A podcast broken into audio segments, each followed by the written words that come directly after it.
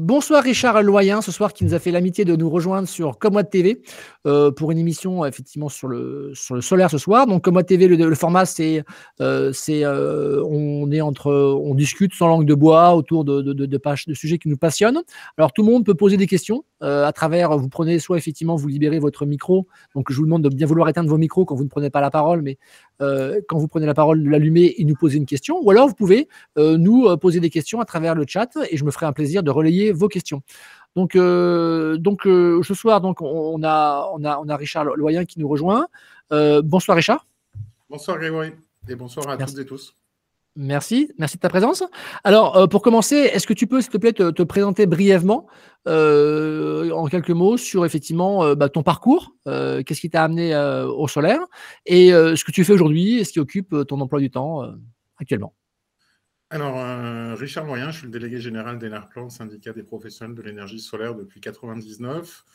J'ai débarqué dans les énergies renouvelables euh, quelques années avant, euh, en 95 au, Clair, au, comité de liaison des énergies renouvelables, à l'époque où on était encore, enfin, j'ai fait mon objection de conscience clairement, et plus quelques quelques mois euh, en suivant, euh, j'ai contribué à, fonder Qualité ENR euh, pour la qualification des, installateurs en énergie renouvelable. Et, on en parlera tout à l'heure. J'ai également fondé l'association les, Festins Photoniques pour la promotion de la cuisine solaire créative et conviviale. Ok, merci, merci beaucoup euh, Richard pour cette présentation. Donc, on va peut-être commencer par un petit tour sur euh, l'actualité du solaire. Alors, c'est quoi l'actualité du solaire actuellement? Quels sont les sujets chauds sur lesquels euh, vous travaillez, sur lesquels il y a, de l'enjeu actuellement? En, en, préparation de l'émission, vous parlez des guichets. alors, on peut parler peut-être des guichets ou d'autres sujets qui sont pour toi essentiels de pouvoir, effectivement, qui sont les sujets actuellement d'actualité qu'il faut qu'il faut pas rater. J'ai vu sur les, réseaux sociaux un peu en, forme de, légende urbaine ou, de bruit de couloir sur le guichet photovoltaïque qui nous a été annoncé par euh, Elisabeth Borne il y a quasiment un an. Donc, comment est-ce qu'on peut accéder à un tarif d'achat euh, au-delà de 100 kg sans passer par l'appel d'offres, euh, jusqu'à 500 kW D'aucuns pronostiquent que ça pourrait arriver que d'ici la, fin de l'année. les rassurer, normalement, ça arrivera avant. Euh, le texte a été envoyé par euh, le gouvernement euh, à la DG à, Bruxelles. Nous, on a un courrier en lien avec Solar Pro Europe qui est en train d'arriver à cette même DG Comp pour dire mettez le coup de tampon rapidement pour valider. On est dans les guidelines européens. Enfin, je dirais, tout, tout est conforme. Il n'y a qu'à dire oui pour qu'on n'attende pas la fin du semestre mais qu'on ait bien ce dispositif pour libérer l'énergie solaire des, territoires qu'on attend depuis un an euh, à partir du premier trimestre, à la fin du trimestre pour le deuxième. Donc ça, c'est quand même quelque chose qui est important pour, euh, euh, quelque part, nos, membres, ceux qui font du, solaire photovoltaïque à l'échelle du, bâtiment. Le, 100-500 kg, c'est quelque chose où on est dans le bâtiment énergie positive, dans la, y compris sur des bâtiments existants. Enfin, c'est un marché qui est le, cœur de meule de l'emploi quelque part euh, en France et où on peut faire beaucoup de projets dans les collectivités. On, devrait avoir un système euh, sans l'abri des appels d'offres. Donc, euh, y compris notre ami Sylvain Robillard en Normandie, ça lui sera plus aisé, mais dans le Nord-Pas-de-Calais aussi et, et en Ile-de-France, il n'y aura pas forcément besoin d'être au sud pour gagner le concours de la mariée pour avoir un projet sélectionné à l'appel d'offres entre 100 et 500 kilos. Donc, un peu de patience, euh, ça a mis du temps. Hein. On peut regretter entre une annonce et, l'envoi à Bruxelles que ça mette quasiment un an. Euh, mais voilà, le, texte est dans la navette. D'accord. Du coup, ok, donc le guichet, ce, qu'on appelle le guichet, c'est ça c'est n'importe qui qui fait un projet entre 100 et 500 kg, plus besoin d'appel d'offres. d'achat jusqu'à 500 kg. Alors voilà, d'accord. est plafonné à 100 kg. D'accord, d'accord. Ok, ok, très bien. Euh, merci. donc, du coup, euh, bah, écoute, il y, a Sylvain qui est, prêt, apparemment. Il a déjà pas mal de dossiers qui sont prêts à être mis dans les circuits. Hein. Ça a été annoncé par l'ancienne ministre. Je pense que tout le monde attend. Euh, donc, c'est important aujourd'hui. Enfin, on pourra remarquer la, célérité. On va quasiment aussi lentement pour une campagne de vaccination. Hein. oui, arrête, oui. oui, tu as raison. Effectivement. On, se demande. en parlant d'Europe, euh, et en parlant de rapidité, euh, il y a aussi l'Europe qui avait légiféré sur la partie autoconsommation collective. Qui avait effectivement, il y a une directive qui dit qu'on doit passer à l'autoconsommation collective en France. Il y a même des députés français qui ont effectivement poussé, pour, ont voté un décret pour dire qu'on devait passer à l'autoconsommation collective. donc c'est il y a deux ans maintenant, deux ou trois ans. Donc on va bientôt être en infraction avec l'Europe si on n'arrive pas à avancer sur ces sujets-là. la balle est aujourd'hui Comment? Pour moi, on n'est pas du tout en infraction. On, a ah. un cadre qui n'est pas adapté, mais ça ne veut pas dire qu'on n'a pas de cadre. D'accord. Alors, alors, ok, c'est vrai que moi j'étais content quand j'avais vu que l'Europe avait légiféré pour l'autoconsommation collective, parce qu'aujourd'hui, euh, sans, langue de bois, l'autoconsommation collective en France n'existe pas. Elle est, complètement. Euh, euh, il y a quelques dizaines de projets qui sont faits. Les quelques projets qui sortent, c'est à coup de sueur et de sang, parce que c'est l'enfer de rendre rentable ce genre de projet. donc ça, ça végète, c'est vraiment une honte. Euh, C'est le génie français. On a eu l'intuition législative de l'autoconsommation collective bien avant plein d'autres pays en Europe. Et ensuite, on a mis euh, des cales, le frein moteur et une bride pour que surtout ça ne se développe pas. Euh, on a un régulateur qui appelle ça le communautarisme énergétique, ce qui est une caricature, alors qu'on est en train de parler qu'il faut favoriser les communautés d'énergie renouvelable. Donc aujourd'hui, ça ne se développe pas pour deux raisons essentielles. Euh, le premier, c'est qu'on a un tarif d'utilisation du réseau public d'électricité, le fameux TURP, euh, qui euh, globalement plombe les opérations. Et, deuxièmement, on est redevable de toutes les taxes sur l'électricité, la TICFE et, toutes les taxes locales, ce qu'on n'a pas en autoconsommation individuelle. Quand je produis sur mon toit et que je consomme l'électricité qui est produite sur mon toit sans passer par le compteur, il n'y a aucune taxe sur cette électricité solaire, elle est considérée comme vertueuse à partir du moment où elle passerait mon compteur électrique et je la partagerais avec mon voisin, euh, elle est taxée de toutes pièces, même si on n'a pas prévu euh, qui récoltait la taxe. Donc aujourd'hui, il y a une sorte de, flou artistique juridique euh, qui fait que ben, quand il y a un flou, ce n'est pas forcément bon. Hein. C'est-à-dire qu'il peut y avoir potentiellement un loup et, un redressement. Et, par ailleurs, on a un TURP, tarif d'utilisation du réseau public d'électricité, qui est punitif qui globalement encourage à utiliser le, le TURP commun, le TURP 5. Et si on, si on prend la proportion des choses, euh, on a globalement une petite cinquantaine d'euros par mégawattheure de, de taxes, une petite cinquantaine d'euros par mégawattheure, donc 5 centimes euh, de TURP. Et, ça veut dire que mon, mon kilowattheure, même si je le donne, euh, mon voisin va devoir payer à minima 10 centimes, une centaine mmh. d'euros le mégawattheure, pour pouvoir en bénéficier. Donc aujourd'hui, on a un cadre législatif, on est conforme à ce que demande l'Europe, entre guillemets, conforme. Euh, par contre, on a un modèle économique qui ne tient pas. Alors, ce que dit l'Europe, c'est que normalement, le tarif d'acheminement doit être payé au prix proportionnel de ce que ça a coûté aux infras d'acheminer. Donc, effectivement, dans une colonne montante d'un immeuble où on a des panneaux solaires en toiture et que ça descend juste entre la toiture et, le dernier, enfin, et les, les, appartements de l'immeuble, euh, le, coût proportionnel, il coûte zéro. Donc, le coût, donc aujourd'hui, faire payer 50 euros le mégawattheure un truc qui coûte zéro, c'est pas vraiment en cadre, euh, pas très bien avec ce que, le coût proportionnel, ce que ça a coûté. On a un turc qui est basé sur le, le prix du timbre unique. Donc euh, finalement que je fasse 2 euh, euh, mètres ou, 10 mètres dans ma colonne montante ou, ou 10 kilomètres. Ou, ou 1000 kilomètres. Ouais, ouais, ça, ça ouais. Donc c'est ça en fait.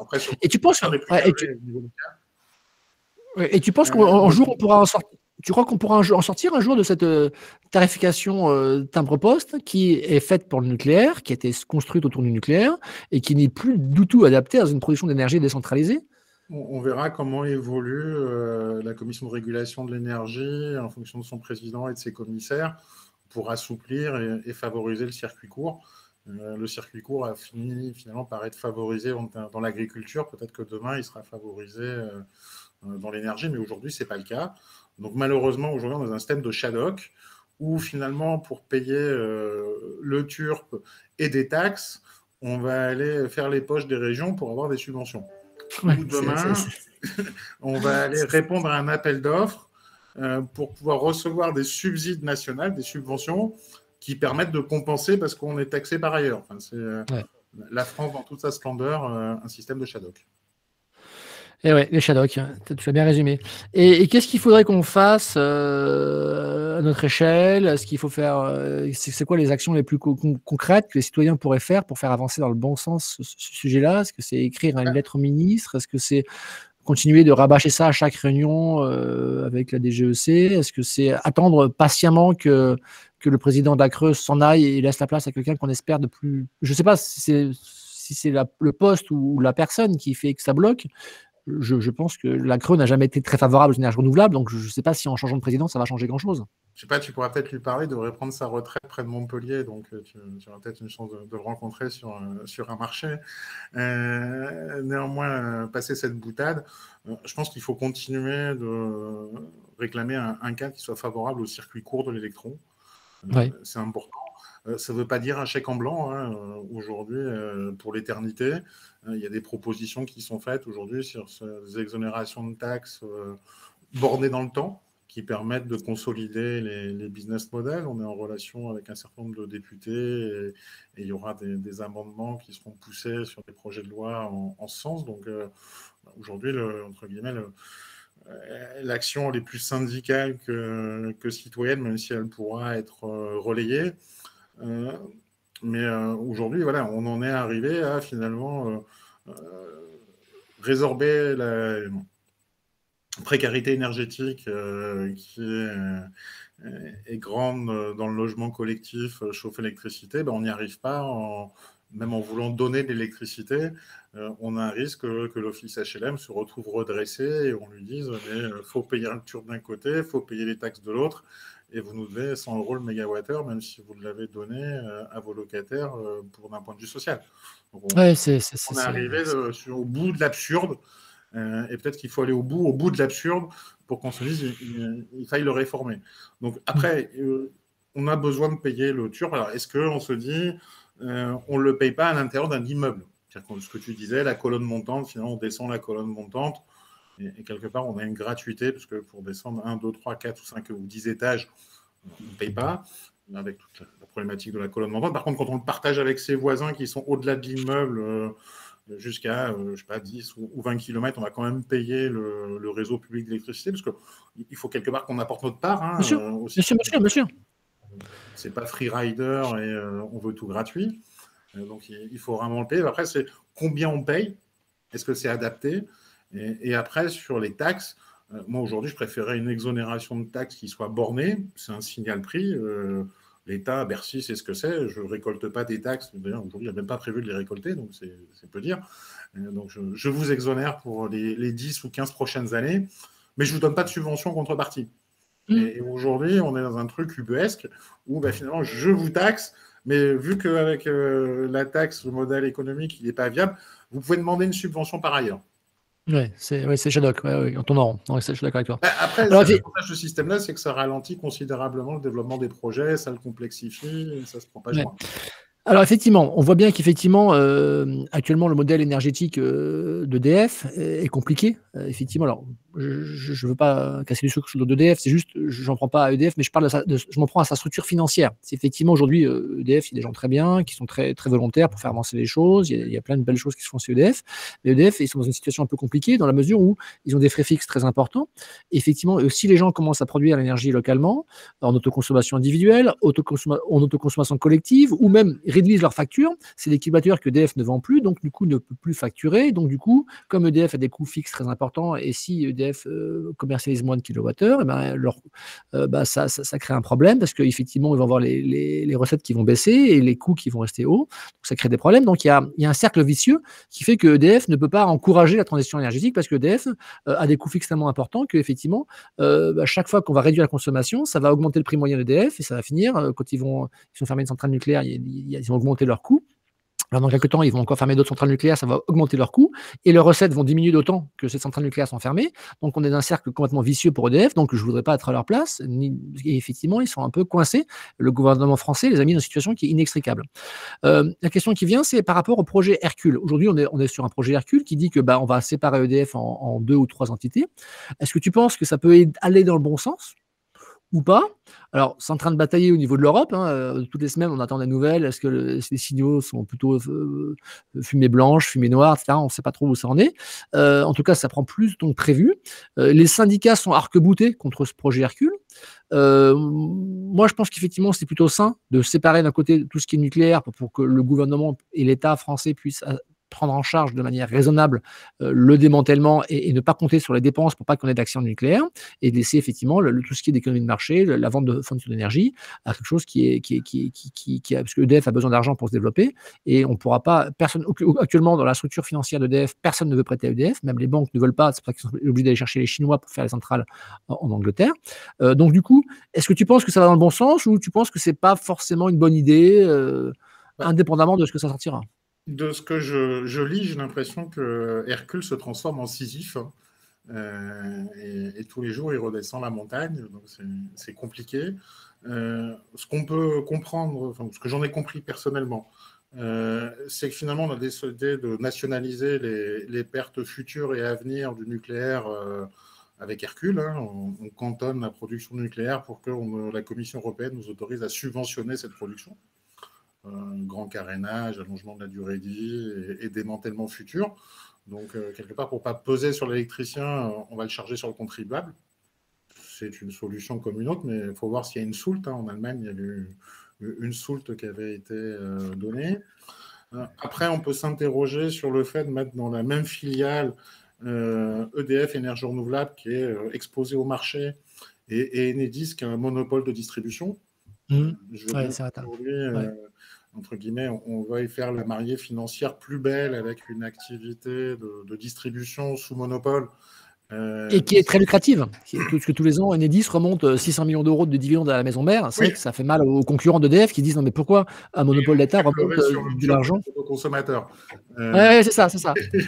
mais néanmoins, il faut rémunérer ce réseau, mais pas excessivement. Et, et aujourd'hui, on peut quand même s'interroger sur le fait que c'est un service public de distribution d'électricité et, le fait de le valoriser dans une structure financière euh, marché euh, avec EDF euh, e énergie renouvelable, ça, peut poser quand même question. On pourrait se dire, bah, finalement, c'est un service public, c'est comme RTE. Mmh. Caisse des dépôts. Pareil. Hein. Il n'y aura pas des gens qui se feront des bénéfices extravagants sur les kilowattheures qui seront distribués tout en gardant le, prix du timbre euh, unique euh, sur la distribution. Donc, cette question-là. Et puis après, il y a la question des, barrages hydroélectriques. Euh, là aussi, on est sur une nationalisation. Ça fait, je ne sais plus, 12 ou 15 ans qu'on négocie avec l'Europe en disant on va libéraliser, mais on ne libéralise pas. Mais oui, un petit peu, attendez, ça va venir. Donc aujourd'hui, bah, de la même façon, ça peut être une solution élégante, pourquoi pas, de, nationaliser les, barrages hydroélectriques. Ça fait des, investissements qui ont été, qui ont été faits au, siècle dernier, qui font partie du, bien commun. Euh, why not? Mais bon, euh, on ne sait pas si ça aboutira in fine, s'il y aura un plan B. Euh, mais je pense qu'aujourd'hui, ceux qui négocient ce dossier euh, c'est décisif euh, pour essayer d'en sortir. Euh, soyons quand même vigilants sur qu'est-ce que ça apportera en termes de socialement pour les Français qui payent leur électricité et, pour les employés du service public aujourd'hui qui sont actifs pour aller dépanner le réseau électrique quand il neige, etc. Enfin, je dirais, chapeau quand même à notre service public électrique et, qui fonctionne. Quoi. c'est clair, c'est clair. On part à d'autres pays. C'est clair, c'est clair. C'est clair. c'est clair. Euh, je me rappelle toujours la, tempête de 99 où ils ont réquisitionné les, retraités pour venir remettre tout en place. Il n'y a pas beaucoup de boîtes qui, rappellent les retraités pour remettre le service en, fonctionnement. C'était quand même un, moment, unique dans, l'histoire de, ce service public. C'est pour ça que finalement, le, loger dans une filiale euh, dont l'objectif est euh, d'enrichir des gens en bourse peut interroger. Mais après, c'est pas forcément pour enrichir les gens en bourse, c'est aussi pour accéder au capital. C'est-à-dire qu'aujourd'hui, euh, personne, aucune banque ne veut prêter à EDF parce qu'ils savent que, de manière, euh, ça risque de partir en vrille avec le, nucléaire. Donc, euh, alors qu'aujourd'hui, alors que si on séparait EDF du nucléaire, là, les banques pourraient prêter et ça permettrait de donner les moyens à EDF d'investir. Après, on a besoin de prêter aujourd'hui à EDF qui vendent l'électricité.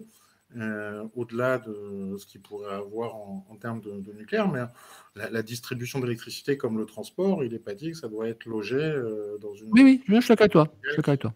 Non, non c'est un monopole. Notamment mmh. parce que c'est un monopole et un service public. Après, si on se dit un monopole et un service public, ça doit euh, rémunérer fortement des investisseurs en bourse. Euh, ouais, je, suis avec toi. Non, mais tu as raison. En toute logique, on devrait mettre Enedis avec le nucléaire, quoi. Parce que du coup, les, recettes, de l'an. Oui, oui, oui. Dans une filiale publique avec RTE, pour moi, ça fait partie du, service public de distribution. Ça, serait... T'as raison. Enedis, finalement, n'a que la concession. L'actif, les réseaux, c'est les collectivités, donc c'est aussi un bien public. Ouais, c'est vrai. C'est vrai. C'est vrai. C'est vrai qu'Enedis ne possède rien. Il ne possède pas les câbles. Ok, ok, ben merci pour, ce, pour ton analyse.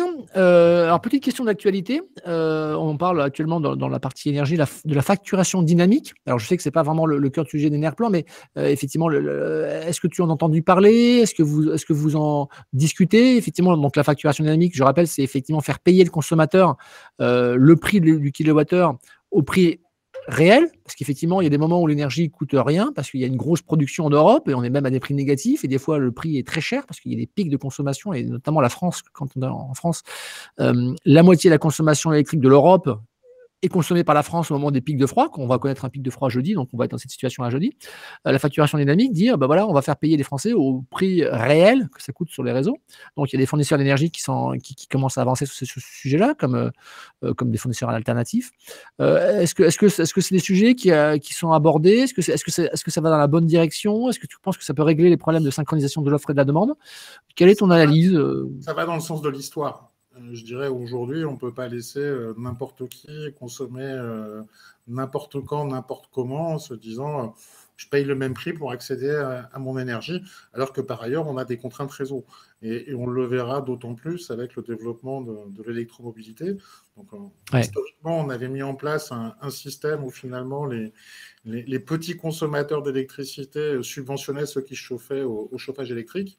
Moi, quand je regarde mon abonnement à 3 kg, combien il me coûte, euh, ça, double mon, mon kilowattheure électrique. Donc, c'est quelque chose qui était historique. Hein, on ne reviendra pas dessus, mais on ne fera pas la même erreur sur l'électromobilité. On a besoin d'envoyer des signaux prix. Le Turpe 6 va commencer à mettre en place les choses, peut-être que ça se mettra et, complètement dans le, le, Turpe 7, le prochain tarif, le prochain du prochain tarif d'usage du réseau public d'électricité. Mais c'est dans tous les cas une bonne nouvelle, parce que c'est un signal prix qui est envoyé au consommateur pour l'éduquer de quand est-ce que je consomme, pour que ça soit moins cher, parce que c'est dans l'intérêt de tous. Et, finalement, après, je le retourne en avantage comparatif par rapport à du solaire. Euh, on en parlait tout à l'heure de, l'autoconsommation du, circuit court. Euh, si je consomme du kilowattheure qui vient d'à côté de chez moi pour recharger mon, véhicule à 14 heures alors qu'il y a un beau soleil, bah, je ne devrais pas payer le même prix que si je rentre le soir à 19 heures euh, et qu'il y a des, contraintes réseau. Donc c'est voilà, comment on arrive à révéler au travers d'une tarification dynamique des contraintes réseau, de l'intelligence pour dépasser ces contraintes qui valoriseront le circuit court, euh, le domain response, euh, le stockage. Il y, a plein d'intelligences aujourd'hui qui ne pourront être révélées qu'avec une tarification dynamique. Donc, euh, nous, ça nous intéresse côté plan diablement. c'est quelque chose qui est. ça fait partie du sens de l'histoire. Après, à quelle vitesse ça va se mettre en œuvre, de façon volontaire, de façon obligatoire, pour quel consommateur je pense qu'on va mettre 5 ou 10 ans hein, euh, avant que ça soit, on ait achevé le, cycle de mise en œuvre. Ok, bon, en espérant que ça soit un peu plus rapide, on verra. Euh, question suivante sur euh, donc n'hésitez pas à poser des questions hein, si les gens qui sont connectés veulent poser des questions, prendre la parole directement en allumant votre micro ou en posant des questions sur sur le, chat. En attendant, moi j'ai des, questions. Aujourd'hui, effectivement, au niveau des assurances des artisans, euh, c'est vrai que c'est compliqué, hein, c'est un, sujet qu'on a, a déjà abordé, qui, date. Euh, c'est compliqué, même les artisans qui bossent bien, qui n'ont pas de sinistre, ça devient compliqué de, trouver une, assurance et de, se lancer. Donc pour un jeune qui se lance dans le photovoltaïque, c'est un petit peu compliqué. Euh, est-ce que tu peux nous faire un petit récap de la situation, où on en est, des négociations, de, la situation, des conseils que tu pourrais donner aux artisans qui nous écoutent pour effectivement arriver à cheminer? Premier conseil que je pourrais donner, c'est qu'on a euh, trois courtiers d'assurance spécialisés en énergie renouvelable qui sont membres d'Enerplan. Euh, donc, s'il y a des gens qui peuvent essayer de vous trouver une solution vous ne trouvez pas euh, le, courtier générique de votre village ou de votre ville, c'est cela. Donc, D'accord. en premier lieu, ils sont trois. Vous pouvez, la libre concurrence là. Et si vous avez. Donc, donc, donc, les, gens écrivent à Enerplan et vous leur répondez, vous leur envoyez les coordonnées des trois courtiers pour qu'ils puissent effectivement être défendus avec des gens qui ont l'habitude de défendre ces dossiers. Voilà, et qui analyseront le dossier. C'est quoi la compétence de l'entrepreneur C'est quoi ses équipes le cas échéant sa sinistralité, si jamais son assureur n'a pas voulu le garder, etc., pour essayer de lui trouver un, bon contrat. après, une fois qu'on a dit ça, on n'a pas tout dit. Aujourd'hui, il y a une vraie frilosité au niveau des, compagnies d'assurance, hein, malgré les, les beaux discours aujourd'hui, ça ne se, se traduit pas en fait.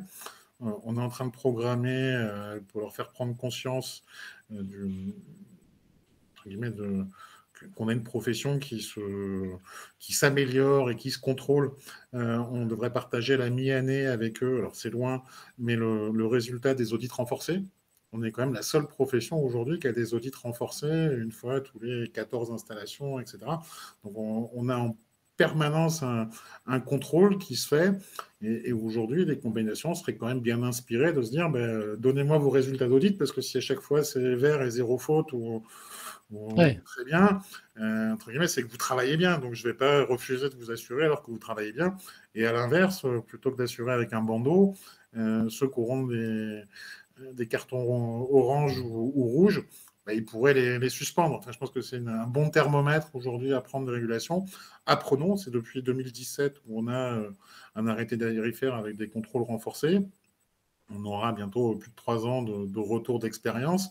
Euh, qu'est-ce que ça dit? C'est aussi, euh, depuis trois ans, on a simplifié, on n'est pas forcément, euh, on n'est plus forcément intégré au bâti, on peut être en surimposition. Mm. Donc voilà, je pense qu'aujourd'hui, on a continué d'apprendre sur c'est quoi la qualité, ce qui se passe sur le marché, c'est quoi les désordres, et qu'on arrête de regarder dans le rétroviseur sur le coût des sinistres ancestraux pour dire ben, on insulte l'avenir et, finalement on n'y va pas. mais j'avoue que le marché de la responsabilité civile décennale, c'est unique en Europe. Hein. il y a peu d'assurances qui sont venues et, les exotiques qui, s'y étaient mis en, sont plutôt sortis ou, finalement assuraient pas vraiment. Donc on, se retrouve aux assurances de la place, hein, je ne vais pas les, citer. Mais euh, dur à convaincre.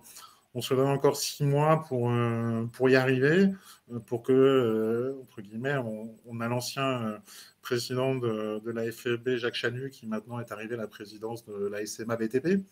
Donc, on avait échangé avant du temps où il était encore à, la FEB sur les, galères qu'avaient les entrepreneurs du photovoltaïque pour s'assurer. Donc, euh, on espère qu'il s'en souviendra maintenant qu'il est arrivé à la SMA BTP et qu'il arrivera à secouer le cocotier de sa boîte euh, pour qu'en interne, ça bouge. Quoi. Parce que. Euh, mm je dirais, au-delà des, des, chartes, des engagements, euh, etc., ça reste extrêmement frileux et, cette saison, pour pas dire congelé. Quoi.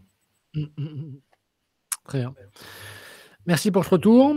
Euh, alors donc, je te propose euh, effectivement de, passer maintenant au sujet de que tu nous racontes un petit peu l'aventure du festin photonique. Effectivement, c'est un sujet que, que, tu, que tu suis de près. Euh, tous les, très, très souvent, dès qu'il fait beau. Alors, est-ce que tu peux nous dire comment tu es venu à ce sujet-là euh, Comment tu, euh, tu, tu, as trouvé ça comment Quelle était la, rencontre Comment tu as rencontré cette, cette, idée Et qu'est-ce que c'est Et comment tu peux encourager les gens, effectivement, à, s'y intéresser? Les, les, Festins Photoniques, c'est une association loi 1901 que j'ai montée avec des copains chefs restaurateurs euh, à Marseille, euh, comme d'habitude, une toute, belle histoire devient autour d'une table et, d'une bouteille. Donc, on, avait pensé finalement faire de la bonne bouffe avec du solaire, euh, ça pourrait être séduisant. Et, de là, on a créé une association qui s'appelle les, Festins Photoniques, dont l'ambition est de promouvoir la cuisine solaire créative et conviviale.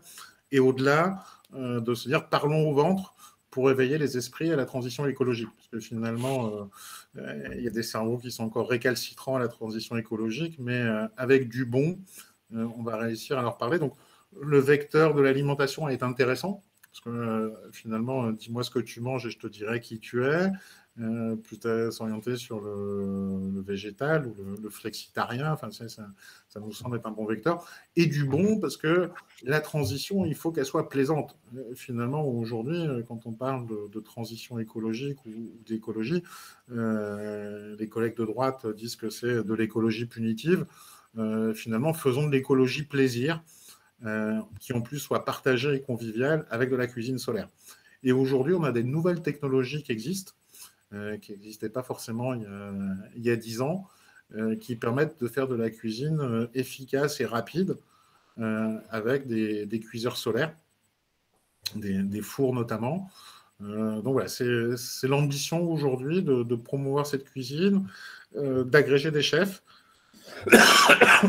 Et je publie régulièrement sur les réseaux sociaux, notamment Twitter, mes menus. J'arrive à manger entre 60 et 80% du temps selon les mois avec du solaire.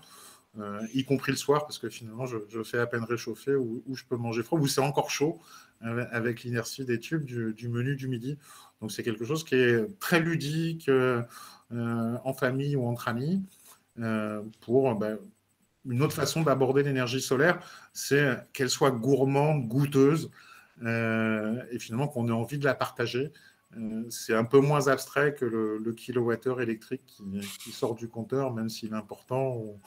Et, la calorie solaire aujourd'hui, euh, bah, jusqu'à présent, c'était de l'eau chaude. On n'avait pas imaginé qu'elle puisse être euh, génératrice de, euh, goût. Mmh. Très bien, super. Et du coup, est-ce que tu pourras peut-être m'envoyer euh, les conseils peut-être de, matériel pour ceux qui veulent s'équiper, parce que c'est vrai que je ne sais pas si les gens pourront noter là, mais du coup, moi sur le, euh, on va faire le montage de, cette, soirée, donc on va mettre la vidéo de, euh, ce café débat, et du coup en bas du café débat, on met des adresses un petit peu. Donc du coup, si tu peux nous donner quelques adresses de machines que tu puisses recommander? J'ai vu une réflexion disant qu'il fallait être patient. Aujourd'hui, la, cuisine solaire à Marseille en plein hiver, euh, les plats, c'est entre 10 euh, minutes et, 40 minutes de cuisson. Mais euh, ça, dépend des machines. Vous, vous imaginez performante, c'est vrai que si tu as juste une machine. voilà. du coup, aujourd'hui, globalement, ancestralement, on avait les fourboîtes. Donc, une boîte isolée, ça ne monte pas très vite en température, ça garde de l'inertie, ça chauffe pas très haut, mais ça a le mérite de monter à 120, 140 degrés. Donc, ça, c'est une mhm. technologie historique. On avait les, fours paraboliques. Euh, aujourd'hui, il y en a d'ailleurs euh, un des meilleurs du monde euh, qui est fabriqué en Occitanie, dans le Tarn. Donc voilà, on a y compris un, bon fabricant français, Simplicity, qui, fabrique un, bon modèle de ce genre. L'inconvénient, c'est que c'est très sensible au vent. Et à Marseille, on a du Mistral, donc le jour où il y a du vent, avec du soleil, si tu ne peux pas manger, c'est chaud, c'est un peu gênant. Euh, et puis la dernière technologie qui, est arrivée il y a quelques années, c'est les, fours solaires à tube sous vide. Là, on va cuire à l'intérieur du tube. Euh, l'avantage, c'est qu'on monte à 200, 250, voire 300 degrés en, été. Je fais des beignets de fleurs de courge, euh, donc une bonne température à l'intérieur. Aujourd'hui, il y a encore peu d'offres. néanmoins, on travaille à, améliorer, à développer cette offre durant le confinement, j'ai tellement mangé solaire et, je me suis tellement inspiré des, fonctionnalités du design que en fin d'année, on, a conçu un, four solaire familial à tube. Euh, on est en train de, regarder pour le sortir en, mode assemblez vous-même euh, l'année prochaine avec notre partenaire euh, Solar Browser. voilà, de, la sorte d'avoir quelque chose qui ne coûte pas un demi-smic pour avoir un, four solaire sur, son, sur sa terrasse, qui soit accessible, euh, et qui soit performant, euh, qui soit durable également. Hein, je pense qu'en termes de, matériaux, donc il y, a, ces travaux qui sont faits. Euh, si vous regardez, il y a les festins photoniques, on a une page sur, sur Facebook. Mhm. il y a régulièrement des, publications qui, qui, sont faites. Et après, notre partenaire français, c'est Solar Browser, une petite start-up qui fabrique des, euh, ils ont commencé par un briquet solaire, un, cuiseur euh, à concentration euh, de petite taille en format origami. Et on, travaille avec eux pour développer d'autres fours. Et, on est en train de travailler en ce moment avec via l'association des festins photoniques avec l'école polytechnique de Marseille. D'accord. Le top niveau de nos ingénieurs, où on aura un, concours de cuisine solaire en 2021 à partir d'avril et juin où ils vont euh, améliorer des fours solaires existants et en concevoir des nouveaux. Euh, et là, ils ont une feuille de route pour concevoir euh, des, nouveaux outils de cuisson solaire qui, qui fait plaisir à voir. Donc, j'en parlerai une fois qu'on aura les, résultats et je verrai que ça avance dans le bon bout.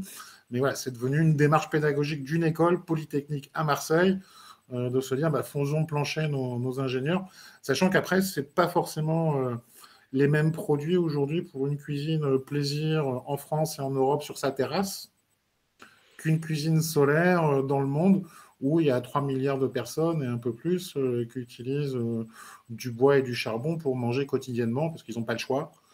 Mm. Ce n'est pas forcément les, mêmes produits pour les, selon les cibles. Mais dans tous les cas, on a à se préoccuper à la fois du plaisir de bien manger solaire euh, ici en France et en Europe, parce que euh, ça fait partie de notre culture, et, trouver des solutions par ailleurs, ce pas les mêmes, euh, pour pourvoir à une alimentation sans fossiles ou, sans déforestation dans le reste du monde. Hein. la moitié de l'humanité qui est obligée de déforester ou de du fossile pour manger, ça fait quand même du monde. Ouais. Ok, merci. Alors, donc, il y, a des commentaires. Effectivement, en Normandie, on fait du pain au solaire parce que le soleil se lève tous les matins, même en Normandie. Donc, effectivement, merci Sylvain pour ce, petit rappel. D'ailleurs, en, Normandie, c'est comme il y, a la première boulangerie solaire de France. Euh, D'accord. Technologie de, solaire à, concentration, euh, Solar Fire. Mais on a le premier boulanger, il arrive à faire 100 kg de pain par jour. D'accord. En banlieue de Rouen, hein, et pas en plein été. Donc on, peut se dire que dans les, quartiers de Montpellier ou, de Marseille ou de Perpignan, euh, ils nous dament le pion parce qu'on pourrait avoir notre boulangerie solaire et avec 100 kilos de pain par jour, euh, le gars arrive à en vivre. Donc ah euh, voilà, c'est low-tech. D'accord. Ok, ok, bah, très bien. Bah, merci, merci pour ces éclairages. Alors, euh, on parle du four. Donc, pour l'instant, au niveau de la cuisine photonique, euh, il n'y a pas de module à base de photovoltaïque. Il n'y a pas, de, couplage entre un four avec une petite résistance. Qui eh, Ah, si ça existe Et ça fonctionne? Oui, ça existe. Alors, on a l'entreprise Goson aux États-Unis qui, a, sorti un système hybride euh, qui s'appelle d'ailleurs Fusion, avec une, résistance qui est dans le rack de cuisson. Euh, j'avoue qu'elle ne s'alimente pas directement en photovoltaïque et il faut passer par un power pack que je n'ai pas acheté avec une batterie pour pouvoir alimenter la résistance. Donc, euh, en, termes d'efficacité, on peut s'interroger sur le fait de devoir passer par une batterie pour alimenter une résistance. Euh, mais il n'y a pas de connexion directe. Donc, je n'ai pas pu l'essayer en, mode PV, mais, mais ça existe. Et, après, c'est ce que je disais tout à l'heure pour le, la réflexion, quels sont les produits plaisir en Europe et pour le reste du monde. Aujourd'hui, les solutions de cuisine solaire pour euh, lutter contre la déforestation et l'usage du fossile, ça s'appelle un autocuiseur, donc la, cocotte minute mais électrique, euh, avec un panneau photovoltaïque et une batterie. D'accord. Aujourd'hui, c'est ce qui permet de faire de la cuisine dans sa maison, parce que euh, socialement, sortir dehors et dans la cour pour faire à manger, pas forcément répandu hein, et accepté socialement. Donc, Aujourd'hui, c'est ce type de techno qui marche. Et euh, ça fait partie des choses sur lesquelles vont travailler mes, nos jeunes polytechniciens marseillais, euh, d'optimiser les choses. Mais aujourd'hui, on a des solutions hybrides. Euh, je m'interroge un peu sur le, modèle que j'ai acheté parce que je n'arrive pas à mettre du, à plugger du PV. Mais voilà, l'idée, c'est de se dire, pour maintenir une chauffe, une fois que le solaire direct, enfin, l'ensoleillement concentré, on ne peut plus le récolter, ou quand il y a trop de nuages. Aujourd'hui, on arrive à cuisiner avec du solaire jusqu'à 60% de couverture nuageuse. Ça allonge un peu le temps. Euh, une fois qu'on arrive à 80%, euh, j'ai du mal à faire cuire un œuf. Hmm. D'accord. Ok. Merci. Ça euh, peut permettre de, de lier les deux. Très bien. Ok, bah écoute, il y aura un petit peu de place pour l'innovation. C'est super. Euh, transition vers le solaire thermique. Euh, donc, il y avait eu effectivement une belle progression euh, dans pas mal de pays, après une stagnation. Est-ce que tu peux nous faire un petit point sur le solaire thermique actuellement Où ça en est Est-ce que c'est toujours le creux de la vague Ça remonte Alors, on a plusieurs marchés du solaire thermique. On a le marché dans le domaine du, du résidentiel je dirais que ce n'est pas la panacée, mais on, va voir ce que ça va donner cette année avec les, nouvelles aides où euh, le, chauffage solaire est un peu mieux euh, aidé en termes de, mhm. subventions qu'il était euh, les années précédentes, y compris après dans le cadre de rénovation globale. ça peut aussi être intéressant. Donc voilà, on a un marché qui peut être sensible aux aides. même si, on, entre guillemets, on, a vécu l'éclipse du photovoltaïque à partir des, années 2000. Hein, donc sur le marché de l'habitat résidentiel individuel, on a de l'espoir, mais il faut pousser des offres qui soient pertinentes, y compris du 100% chaleur renouvelable. Aujourd'hui, si j'ai une chaudière au, bois, bah, finalement, d'y du solaire, ça me permet d'avoir l'eau chaude quand je ne chauffe pas. Euh, avec le bois énergie, ce qui peut quand même représenter 6 à 8 ou, 10 mois de l'année, selon où j'habite. Mmh. Ça peut être des solutions qui soient pertinentes. Après, on a tout ce qui est résidentiel collectif. Et euh, dans le résidentiel collectif, euh, par extension, je dirais, je mets les hôtels, les prisons, et là où on consomme de l'eau chaude en masse et, tous les jours, où, là, il y a des solutions qui soient pertinentes d'un point de vue technico-économique. On avait un problème de portage de l'offre. Et je crois beaucoup au contrat de performance énergétique sur lequel on a travaillé avec nos collègues de la FEDEN, euh, la Fédération des, exploitants, où on a des tiers investisseurs qui peuvent dire euh, à l'office HLM ou, euh, au gestionnaire d'hôtel bah, je vais investir à votre place pendant un temps donné. Vous n'allez pas faire autant d'économies que si vous aviez investi vous-même, mais à la fin, l'installation est à vous et je m'arrange pour qu'elle marche. Parce que si elle ne marche pas, bah, je gagne euh, quelque part. Euh, je vous vends des kilowattheures gaz alors que j'avais prévu de vous vendre du solaire. Donc, ce n'est pas forcément euh, bon marché. et puis, on a les dernières nouvelles sur le solaire industriel, dont la, récente information la semaine dernière avec une centrale de, 15 000 m2 pour Lactalis. donc, ça doit en agroalimentaire à chaque fois que dans l'agro-industrie et dans l'industrie en général, on, a besoin de chaleur euh, aux alentours d'une centaine de degrés, le solaire thermique peut répondre présent. D'accord.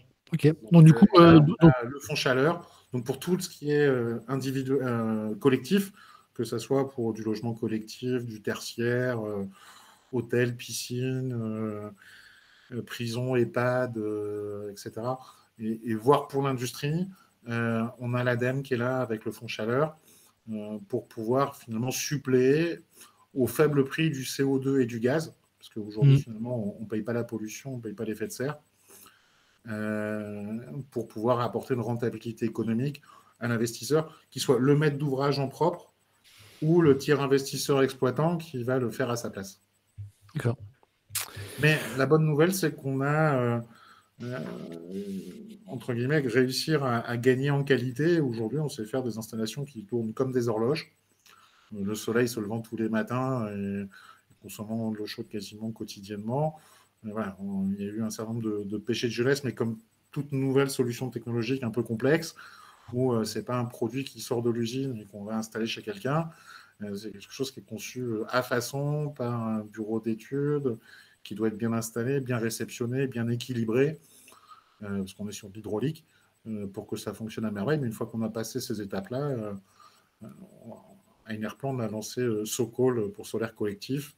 Aujourd'hui, il y a plus de 3000 professionnels, maîtres d'ouvrage, experts qui sont fédérés pour faire gagner la chaleur solaire collective, parce que c'est quand même, tu disais tout à l'heure en parlant de cuisine, la chaleur solaire, c'est quand même ce qu'il y a de plus efficace au mètre carré. Quoi.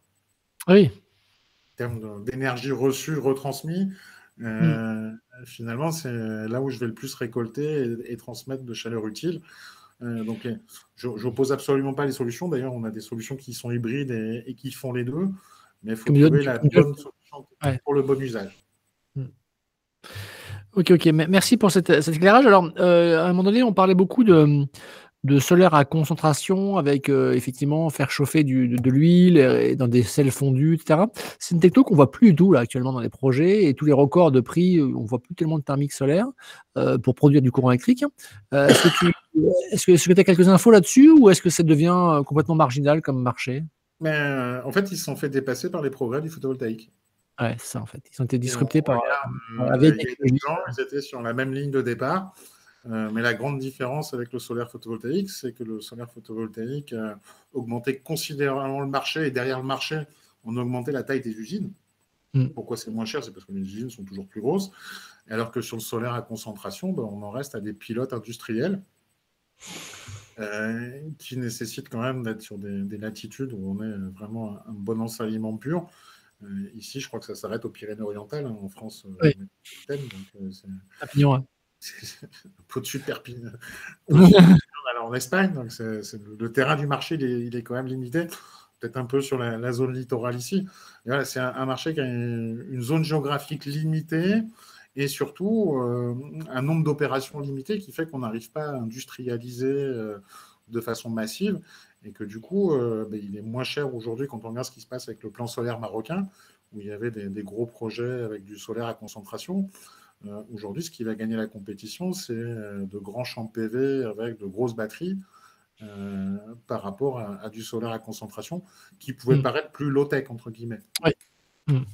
C'est l'effet d'échelle industrielle euh, qui fait qu'il y en a un qui s'est qualifié et qui boom partout dans le monde, et il y en a un autre qui plante des démonstrateurs euh, quand il peut.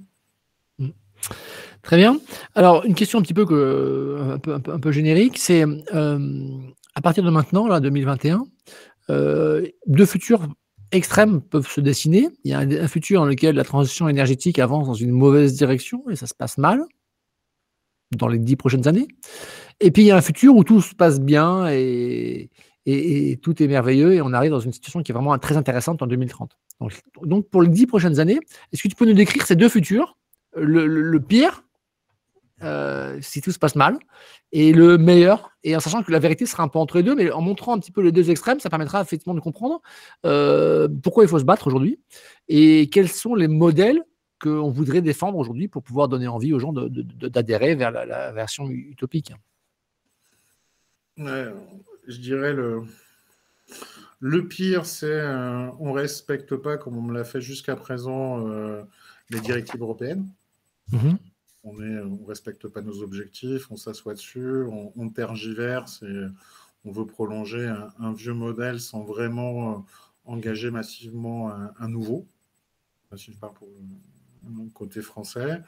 le mieux, c'est qu'on est volontariste et on se dit finalement, le nucléaire est là, on, va le garder, euh, les centrales, elles vont aller à la fin de leur vie, mais en attendant, euh, on va avoir besoin d'un mix qui sera 50, 60, 80% renouvelable et il faut qu'on pédale, il faut qu'on avance parce que finalement, qu'on ait 2, 4, 6 ou, 8 EPR, on aura beaucoup de NR. C'est vraiment quelque chose dont il faut avoir euh, conscience. Donc, du coup, ça nous fait revoir un peu les choses. Ça veut dire que au, niveau local avec les, collectivités, les, les COMCOM, les communautés d'agglomération, les communautés de communes et, les métropoles, euh, on arrive à mettre en œuvre des, nouveaux modèles euh, qui valorisent euh, la production locale d'énergie. On arrive de concentrer dans quelques points de la France et, et on fait de la valeur partout. on passe à l'électromobilité avec du solaire. Je dis souvent qu'en France, on n'a pas de pétrole, mais on a du soleil. Euh, aujourd'hui, avec 1 kW de PV, c'est 5 à 10 000 km d'autonomie euh, selon le poids de ma voiture. Et si jamais j'ai un scooter électrique, j'en fais encore plus. Euh, donc là, on, a vraiment de, la richesse à dégager finalement. Arrêter d'importer du pétrole qui pollue au-delà du, CO2 bah, pour se dire finalement la mobilité demain avec un, kilowattheure à, à, coût marginal produit localement plutôt que d'enrichir euh, quelques compagnies pétrolières, euh, les pompistes se, vont trouver une reconversion, mais on arrivera à partout récolter du solaire euh, pour nos mobilités, y compris. Donc ça demande du du volontarisme aujourd'hui, de l'implication des, entreprises, parce qu'après la qualité, aujourd'hui la transition sur des énergies déconcentrées, ça veut dire qu'il faut que chaque chantier soit une réussite. Euh, on ne va pas faire que des centrales de 10, 20, 30, 50 mégawatts. Il euh, faut qu'on traite maison par maison, euh, collectif par collectif, et, ça veut dire derrière des emplois, des compétences au niveau des, territoires. Voilà, c'est quelque chose qui est quelque part plus diffus, qui est plus porteur de valeur ajoutée également. Et puis le, entre les deux, euh, on se régalera tous de solaire et, en premier lieu avec notre guinguette solaire qui va ouvrir à, Marseille au printemps. Euh, D'accord. Premier concept de restaurant solaire en Europe. Euh, on vous invitera à venir parler transition au tir d'une cuisine végétale principalement, mais pas que, et, créative dans tous les cas. D'accord. Et donc, tu es optimiste sur l'ouverture des restaurants alors? Ah oui, ben, je préfère être le représentant des syndicats des professionnels du solaire que les syndicats des professionnels des restaurateurs, parce que les pauvres vivent franchement une mauvaise passe. Hein, c'est compliqué. les copains que j'ai dans le métier, euh, ils sont pas au bout de la corde, mais c'est vraiment compliqué. Euh, oui, les restaurants vont rouvrir avec. Euh, on va finir par en sortir de, ce Covid. Et, égoïstement, entre guillemets, pour notre guinguette solaire qui va rouvrir au printemps, elle est en plein air. Donc, pas de salle où on s'enferme. on est dans un immense jardin et, donc, du coup, ben, voilà, il n'y a pas plus de risque de Covid que d'être dans la rue. Ok, ok. Mais aujourd'hui, les restaurants qui sont en plein air ou qui soient à l'intérieur sont fermés. Donc, il n'y a pas vraiment de restaurant air. Après, on a le, le, le, clic est, collecté. Euh, on peut aller chercher à la porte du restaurant, etc. Ouais. drôle de période, hein, mais. Euh, en tout cas, tu as raison, il faut être optimiste et il faut espérer que tout ça. On ne peut pas être pessimiste quand on travaille dans le solaire, sinon on change de métier. Exactement, tu as bien raison. Alors, euh, ok, effectivement, tu nous as décrit ce futur qui est un peu euh, effectivement intéressant, euh, qui qui qui qu'on rêverait tous effectivement arriver à 80% de renouvelables dans, les, les qui viennent. Ambitieux, mais, mais difficile. si demain tu étais contacté, on te dit voilà, on vous propose d'intégrer le, cabinet du, du ministère de l'énergie et de l'environnement. Euh, quelles seraient les, mesures, les trois mesures que tu euh, effectivement essaierais de mettre en avant par-dessus tout et disant voilà, ok, j'ai bien conscience que la France n'est pas le pays idéal, qu'il y a des blocages, qu'il y a des freins, etc. Mais quelles sont les mesures qui seraient acceptables par tout le monde et qui, seraient, qui, permettraient à, la France d'aller dans la bonne direction de cette transition qu'on souhaite tous? Euh, Est-ce que tu as des idées de, choses que tu disais si, si, avais, voilà, si tu pouvais décider toi-même et dire voilà, je propose ça, ça et ça, qu'est-ce que tu proposerais? La première réponse, ce serait euh, non à condition de. Euh, j'en vois deux, entre guillemets, si ce n'est trois, mais celle qui me vient d'emblée, euh, c'est de se dire la, la taxe carbone aujourd'hui, elle ne pose pas de problème pour l'industrie. on s'est affolé avec les gilets jaunes, etc. Mais aujourd'hui, finalement, si on, on, met une taxe carbone pour notre activité industrielle et agricole, etc., ça va inciter à passer à la chaleur renouvelable. Parce que franchement, mhm. la préoccupation, c'est quand même euh, euh, le changement, le changement, climatique. Mhm. La catastrophe climatique qui nous attend et, la réduction des, émissions de CO2. Et, aujourd'hui, finalement, euh, si demain, éléphant bleu, l'eau chaude plus chère, si elle n'est pas solaire pour laver sa voiture, c'est pas bien grave. dans l'agricole, l'industrie, il y a vraiment plein de secteurs aujourd'hui sans toucher à la partie euh, euh, facture du, chauffage et, d'eau chaude du, citoyen. Hein. Tout ce qui est euh, non résidentiel, entre guillemets, je pense qu'il y, a moyen aujourd'hui de remettre une taxe carbone pour avoir un, vrai incitatif, un signal prix, parce que finalement, c'est ce qui est mieux compris, progressif, redistributif, on, peut tout accompagner. Donc ça, ça me paraît être une mesure qui soit importante pour qu'on accélère dans la décarbonation euh, avec de la chaleur renouvelable, hein, pas seulement solaire, euh, qui valorisera des, ressources locales. Et, puis par ailleurs, je dis euh, exonération pour 12 ou 15 ans des taxes sur l'autoconsommation collective pour permettre de lancer les modèles économiques. Mmh. Je pense qu'aujourd'hui, toutes les collectivités en ont envie, le logement social en a envie. Enfin, je, je connais peu de personnes qui n'ont pas envie de, monter des trucs. Mais euh, vu qu'on est confronté au truc de Shadok où euh, il y a des taxes, on peut avoir des subventions pour compenser les taxes, bah, je dis simplifions. Euh, simplifions, simplifions.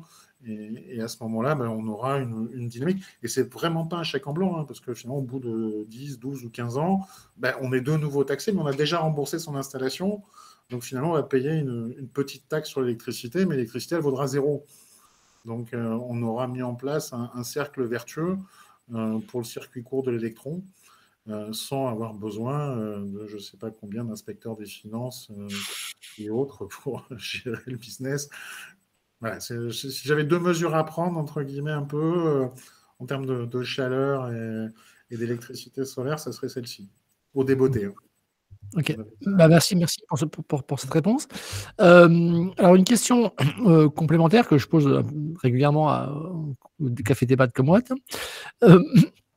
par rapport à, toutes les certitudes que tu as, les choses dont tu es vraiment sûr à 100%, est-ce qu'il y en a une qui est peu partagé, et tu dis, c'est bizarre, pourtant, moi, Richard Loyen, je suis sûr de ça, et pourtant, quand j'en parle autour de toi, les gens ne sont pas si convaincus que ça, ils ont du mal à, s'approprier cette idée, etc. Euh, et du coup, tu as du mal à les convaincre, et du coup, c'est un petit peu quelque chose d'incompréhension pour toi, pour dire, mais pour toi, c'est évident, et pour les autres, ça l'est pas. Alors, euh, est-ce que tu, alors, ça peut être dans le, dans le, monde du solaire, ça peut être dans le monde de l'éducation, enfin, ça peut être euh, même plus largement, parce qu'on est en fin de, de, ce café débat, donc on peut élargir. Est-ce qu'il y a des choses auxquelles tu es certain que c'est vrai, que ça se passe comme ça, et pourtant les gens n'arrivent pas à le comprendre? Euh, Ce à quoi je suis confronté en ce moment beaucoup sur les, les réseaux sociaux, c'est ceux qui croient qu'on va rester dans l'ère TINA, There is no alternative de la fameuse Thatcher. Euh, avec notre mix nucléaire qui est censé rester à 70 ou, 80%, alors qu'aujourd'hui, une transition est à la fois possible et souhaitable. Ou souhaitable et possible, mais dans l'ordre qu'on veut. Euh, ça ne veut pas dire qu'on sort du nucléaire du jour au lendemain euh, pour assurer un certain nombre de mais on, on, peut avancer vers la transition, que ça soit positif pour le pays, pour les territoires et les citoyens. Je pense que derrière, on parle emploi, industrie, création de valeur ajoutée. Euh, c'est pas forcément en inventant le photovoltaïque qui sera plus vert que vert, parce qu'il faut quand même être humble. Euh, on est déjà bas carbone et euh, on pèse 1% du marché mondial, donc on, peut se satisfaire des, solutions qu'on a déjà. Euh, le stockage, ça va être une vraie révolution. Et, notamment, c'est poussé pas par le stockage stationnaire, hein. c'est poussé par les véhicules électriques. Moi, quand j'entends euh, des gens qui me disent qu'on ne peut pas stocker l'électricité, euh, je demande où est la rallonge pour alimenter la Zoé, quoi, parce que jusqu'à présent, elle, roule toute seule. Donc, on sait stocker de l'électricité. Et, demain, les batteries de véhicules électriques, elles deviendront stationnaires. Donc, on, on a toutes les briques technologiques, euh, mais aujourd'hui, on n'a pas encore conceptualisé de façon partagée et à maintes niveaux de, de décideurs que ben, la décentralisation du, mix énergétique, c'est possible pour moins de CO2 avec, en l'occurrence, plus de solaire. Hmm. D'accord. Merci pour ce, pour ce retour. Alors, il y a une question de, de Sylvain qui dit euh, est-ce que, est que tu vois ressortir quelque chose du décret tertiaire? Oui. Le solaire est un passager clandestin du décret tertiaire, mais euh, qui voyage bien. Euh, D'accord clairement, aujourd'hui, le décret tertiaire, pour ceux qui ne connaissent pas, c'est du vocable de technocrate. Ça impose à tous les bâtiments tertiaires de faire moins 40, euh, 50 ou, 60% d'économie d'énergie. Donc, ils vont devoir moins consommer qu'avant euh, à l'horizon 2030, euh, 40 ou, 50. Et aujourd'hui, dans les technologies qui sont, entre guillemets, homologuées pour arriver à ce résultat, il n'y a pas le photovoltaïque en autoconsommation. Mais par contre, il a l'avantage de baisser la consommation au compteur. Et le juge de paix, c'est le compteur. Donc notre technocratie, euh, finalement, n'a pas voulu reconnaître le photovoltaïque comme une, économie euh, euh, d'énergie. C'était trop demandé. Hein. C'est toujours cette vision production, production, c'est pas une économie. Mais dans les faits, c'est une économie. Et aujourd'hui, moi, ce que je vois, c'est le photovoltaïque en autoconsommation dans le tertiaire, c'est quasiment la moitié du chemin. Donc, en gros, on a une moitié du chemin qui se fait avec l'efficacité je mets des LED à la place euh, des halogènes ou des lampes sodium. Euh, j'ai des pompes à débit variable. Enfin, je gère mon froid. Je, mets GTB. Il y a énormément de trucs intelligents, pas chers à mettre en place. Du photovoltaïque en autoconsommation. Et, et toute chose égale par ailleurs, je vais aisément passer euh, le, mon objectif réglementaire du, décret tertiaire. Et donc ça, c'est porté par des entreprises. Et, et je m'en réjouis, même si c'est, entre guillemets, dans le format passager clandestin. Euh, c'est un résultat officiel, avéré, qui marche et, qui est porté et qui économiquement fait sens. Et, y compris demain, euh, avec, je rajoute, c'est mon dada, mais l'électromobilité. Aujourd'hui, si j'ai un bâtiment tertiaire, euh, et, si j'y rajoute l'électromobilité, ça va me faire combien en termes de coûts de raccordement supplémentaires et d'abonnement? Parce que j'étais déjà à 250 kVA. Hmm. Je peux quand même avoir un, un intérêt aujourd'hui. Donc, il y, a vraiment toute l'intelligence. Euh, ça se porte bien. Donc, moi, le décret tertiaire, c'est un, vrai levier du marché de l'autoconsommation dans le marché B2B. Et j'espère qu'on aura de belles choses à montrer à l'Université de l'autoconsommation au mois de septembre sur ces sujets, avec à la fois un thermomètre de marché et puis des, des testimonials de, de maîtres d'ouvrage. Mais je, je, sens que c'est porté au niveau du marché. D'accord. Au niveau planning, pour le décret tertiaire, c'est déjà en application là Oui, oui, oui. D'accord. Ok. Donc, du coup, c'est un projet qui Ok. Il s'impose à tous euh, depuis, ça fait déjà plus d'un plus d'un an. Après, l'horizon de temps, c'est 2030, 2040, 2050. Mais c'est-à-dire qu'aujourd'hui, il n'y a pas une foncière qui a du tertiaire qui ne s'interroge pas. D'accord. Parce qu'il y a un passage réglementaire. Et, donc, voilà, et, la, date butoir à laquelle ils devront le faire, il n'y a, a, pas de date butoir pour le faire 2030. Ouais, mais c'est très loin. Enfin, 2030, c'est comme si je disais, euh, tiens, je te donne de l'argent, tu me rembourseras plus tard. mais néanmoins, je pense que c'est quand même assez incitant. Après, il y a le marché aussi du tertiaire. Hein. Euh, aujourd'hui, celui qui aura des bureaux pas efficaces, euh, qui ne consomment pas d'électricité en autoconsommation, je pense qu'avec le turnover qu'on a avec le télétravail, il aura sans doute moins de chances de les louer avec des bâtiments qui soient efficaces. Il ne faut pas compter que il y a la réglementation qui impose et puis il y a le marché qui incite. Et hmm. aujourd'hui, euh, bah, il faut parier sur les deux. Ok, merci, euh, merci beaucoup Richard. Alors il y a encore, il est l'heure, il, il, on arrive à la fin, effectivement, il est 19h30. Euh, deux petites questions de, Sylvain qui nous pose des questions sur la production d'hydrogène par le solaire. Et ensuite, quid d'une éventuelle fiche C2E sur le solaire PV Est-ce que tu peux nous répondre rapidement? je suis beaucoup plus confiant sur l'hydrogène euh, PV que sur le, la fiche chez 2 D'accord. Ok, bah, tu as répondu déjà. Effectivement, tu étais assez rapide. Euh, ce qu'il faut voir aujourd'hui, c'est que finalement, le solaire, c'est euh, la source d'électricité la moins chère du monde. Ça a déjà été acté par l'Agence internationale de l'énergie et, et ce n'est pas des Khmer verts ni des Amish. Hein. Voilà, on a acté aujourd'hui dans le monde, quand on a un nouveau générateur électrique, celui qui coûte le moins cher, il est solaire. Ça, c'est quand mm. même une bonne chose. Euh, et ça veut dire que demain, euh, moi en France, mais euh, quand je regarde un peu, moi j'habite à Marseille, au, sud de la Méditerranée, on peut vraisemblablement penser que le Maroc, l'Algérie vont devenir des, des, fournisseurs importants de l'Europe en termes d'hydrogène vert. Parce que finalement, on a tous les travaux à faire sur les électrolyseurs, d'améliorer les effets d'échelle, etc. Mais ça tourne en termes de business model avec une électricité à 10 ou 15 euros mégawattheure. Et ça, on fait le faire avec du solaire. On ne sait pas mm. le faire avec du nucléaire. Oui. Donc, euh, l'économie fait que euh, ben, l'hydrogène solaire, euh, c'est aussi la technologie clé pour faire du stockage intersaisonnier. Mm. On parlait tout à l'heure de batteries, j'adore les batteries de voitures euh, en stationnaire, etc. Mais ce n'est pas ça qui nous permettrait de passer l'hiver. Mm. Donc, il faut avoir conscience des temporalités. Et, donc, finalement, la production euh, d'électricité, euh, pas à coût nul, hein, mais à coût marginal faible, mm. c'est le solaire. Et donc, c'est le bon combo, le bon couplage avec du, de l'hydrogène. on va avoir arrivé, il y a de, très gros projets qui sont en train de se monter en Espagne. Et, je pense qu'on en verra sur la rive sud de, la Méditerranée. Euh, et c'est une bonne nouvelle parce que le, pétrole était un peu concentré dans quelques pays, ça nous posait quelques problèmes de géopolitique. Le, soleil est, beaucoup mieux réparti euh, sur cette zone méditerranéenne, donc ça permettra à, tout le monde de pouvoir produire de l'hydrogène. Euh, et pour les C2E, ben, euh, ce que je disais tout à l'heure, dans le décret tertiaire, le photovoltaïque en autoconsommation, c'est un passager clandestin. Euh, il n'est pas reconnu par l'administration. Donc, on, a une sorte de blocage aujourd'hui. Euh, si j'autoconsomme une calorie renouvelable, ça me donne une économie d'énergie. si j'autoconsomme un électron renouvelable produit chez moi, ça ne me donne pas une économie d'énergie. Ce n'est pas vu de la même façon il y a un ostracisme entre le, mm. les calories et les électrons, mais parce qu'on est toujours sur cette logique de production, hein, c'est un peu le. Donc, ouais, je, pense que le temps qu'on a.